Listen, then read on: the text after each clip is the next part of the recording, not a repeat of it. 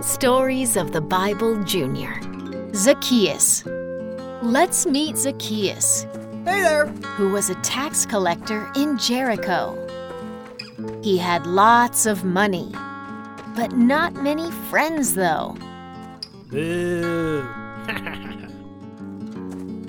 One day, Zacchaeus heard that Jesus was in town, What's going on? Jesus is here! Woohoo! but he was short and couldn't see over the crowd.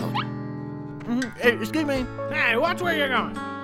So Zacchaeus climbed up into a sycamore tree and waited for Jesus to pass by for him to see.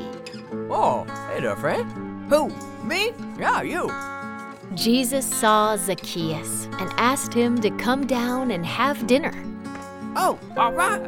The people were mad Uh, Ugh. and said that Zacchaeus was a sinner. Zacchaeus told Jesus he would change his ways for all to see. Jesus said that Zacchaeus was saved and a part of God's family.